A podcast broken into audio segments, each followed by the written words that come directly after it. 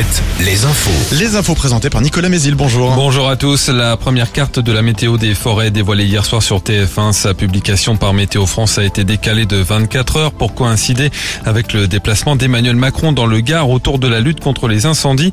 Sur cette carte, le Maine-et-Loire est en jaune. Aujourd'hui, un risque modéré de départ de feu. La Vendée, elle est en vert. 150 personnes ont manifesté au son des casseroles hier à Angers pour le déplacement d'Elisabeth Borne autour de la petite enfance. Elle a eu le même accueil dans l'après-midi à Laval. Elisabeth Borne qui a confié une mission de suivi à la présidente du conseil départemental de Maine-et-Loire. Florence Dabin sera chargée de suivre, je cite, le déploiement rapide des solutions pour lutter contre la maltraitance dans les crèches. 20 ans de réclusion criminelle requis contre un prêtre traditionnaliste de la fraternité Saint-Pédis.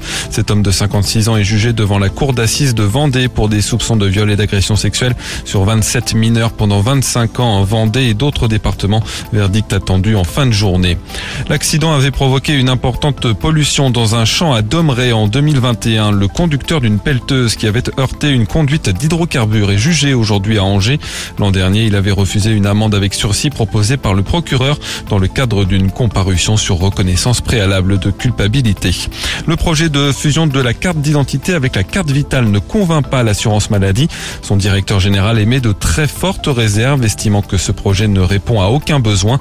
La mesure est souhaitée par le gouvernement pour lutter contre, le, contre la fraude sociale. Et en foot, la Ligue 2 s'achève ce soir. On saura qui de Metz, Bordeaux et du Havre montera en Ligue 1 et quelles seront les équipes à descendre en national avec Nîmes et Niort, Laval et notamment sur la sellette. Demain, c'est la Ligue 1 qui rentrera à son verdict avec notamment le derby Nantes-Angers, les Canaries qui sont condamnés à la victoire en vue du maintien. Enfin, la météo de ce vendredi, on garde du plein soleil toute la journée avec des maxis à peu près stables entre 26 et 29 degrés. Très bonne journée à tous.